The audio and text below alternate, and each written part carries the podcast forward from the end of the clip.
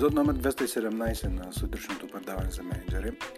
Аз съм Поем Петров и темата за тази сутрин е източник за учене. И искам да се фокусирам върху един основен източник за учене в вашата работа като менеджер. И това е източника, това е всъщност разликата между очакванията ви и това какво получавате в реалност в реалността. А, и тук в, два, в двете направления, тогава когато очаквате нещо да се случи не толкова добре, а то ви изненадва и надвишава очакванията ви, това е единия случай. И естествено тогава, когато м- имате високи очаквания, направили сте всички усилия, наредили сте всички фигури, обаче нещата не се получават така, както искате, а много по-зле.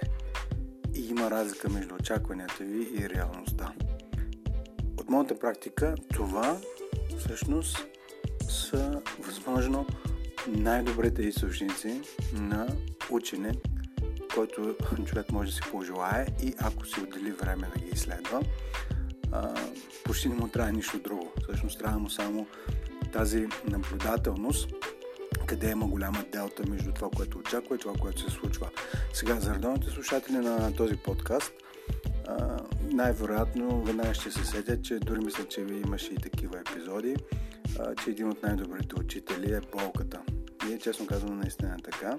Сега и всъщност болката се появява тогава, когато имате високи или по-скоро положителни очаквания за нещо, но нещата не се реализират в съответствие с вашите очаквания. Тогава се получава болка и към нея, като добавите а, рефлексия или анализ, се получава прогрес или учене. Всъщност това е формулата от книгата на Рей Далио. Болка плюс, плюс рефлексия е равно на прогрес. Мисля, че наскоро ви споделих, но все пак, пак да кажа, книгата на Рей Далио вече има на български язик от издателство Изток-Запад. И там е просто едно голямо богатство на принципи. Т.е. като си отворите една страничка на книгата и не само да прочетете една страница, не само да прочетете един параграф и може да се размишлявате върху него цял ден. По какъв начин да го правите, може би в стечение на времето ще използвам някои от принципите като отправна точка за следващите подкасти, но а, те са изключително от една страна универсални, но могат да бъдат релевантни тогава, когато човек самостоятелно вземе книгата, седне и си направи анализ. Споделих ви това, защото се сетих за негова принцип за болка плюс а, рефлексия е равно на, прогрес, на прогрес. А пък се сетих за българското издание, защото там рефлексия не е рефлекшън е преведено като размисъл или анализ, а не както аз почти буквално си го превеждам рефлексия.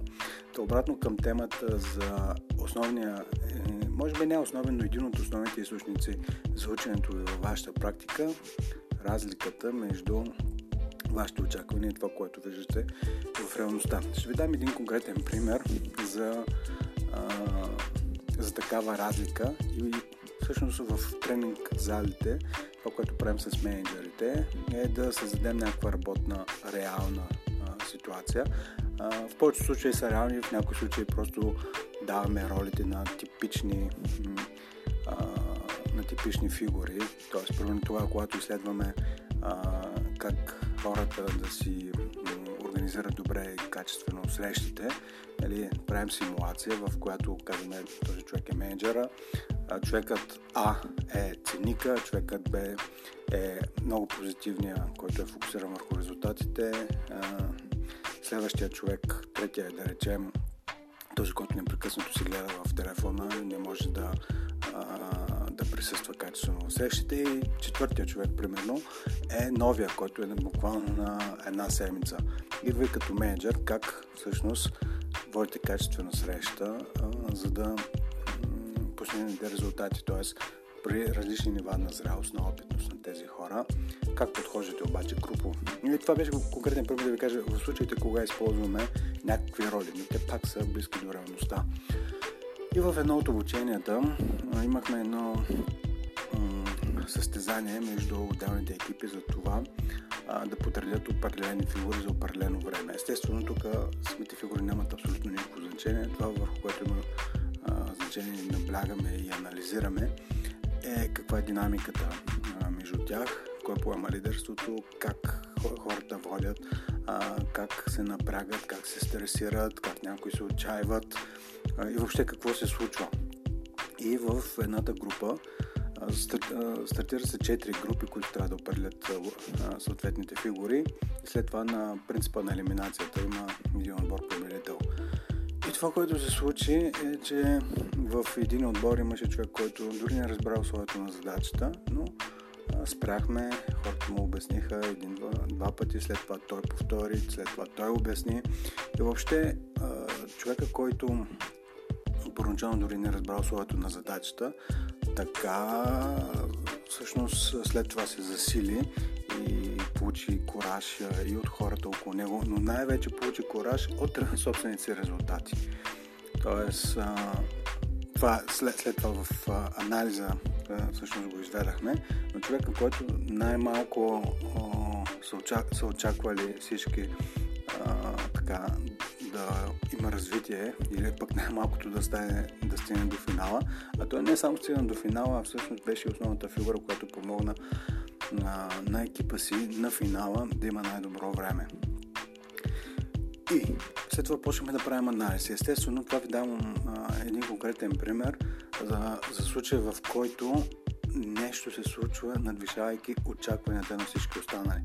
След това, като направихме анализ, всъщност хората се стигнаха до извода, кои са основните фактори, които правят така, че един човек, който по-бавно влиза в а, темпо, накрая става най-добър. И много ценни неща се е, изведоха и всъщност дори самата конкретика на научаването няма толкова значение. Това го дам само като пример, който може да използвате а, като източник на учене. Вие като менеджер а, на екип и като човек, който има поглед върху общото представяне на всички хора, винаги, всъщност, тогава, когато гледате с очите на а, това какво може да се научи и да се подобри без да, без да осъждате хората, без да се фрустрирате и заради това управлението на екипа на първо място винаги е себе управление. Всяка една разлика между това, което очаквате и това каква е, каква е реалността е прекрасен източник, може би най-хубав източник на учене. Сега, Следващото нещо е, което е изключително важно, това е учене да не се превърне в някакво просто полуакадемично упражнение. То има смисъл тогава, когато си направите съответните изводи, примерно защо някой член от екипа ви е изненадал положително, не сте вярвали, че нещо може да постигне, обаче той го постига. И след като изследвате и видите, че примерно това е благодарение на неговата постоянност, благодарение на отдадеността му, може би има и някакъв талант и каквото и да е. И всъщност след като стигнете до тези изводи, как ги използвате или как ги скалирате а, в целия екип или дори и да не е в целия екип, спрямо този човек, умножено по няколко месеца, 2, 4, 36 месеца напред.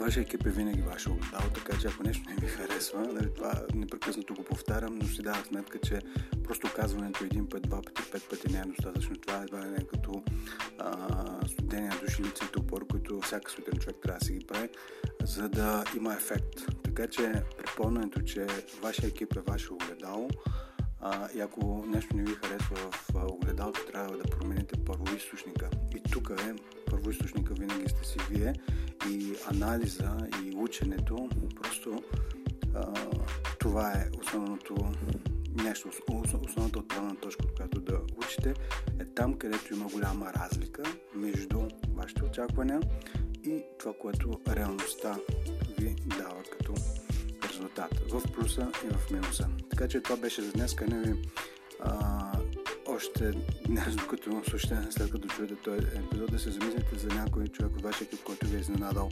независимо дали в положителен или отрицателен аспект, да се замислите какво може да научите от тази изненада. Това беше за днес. Хубав ден ви пожелавам и до скоро. thank you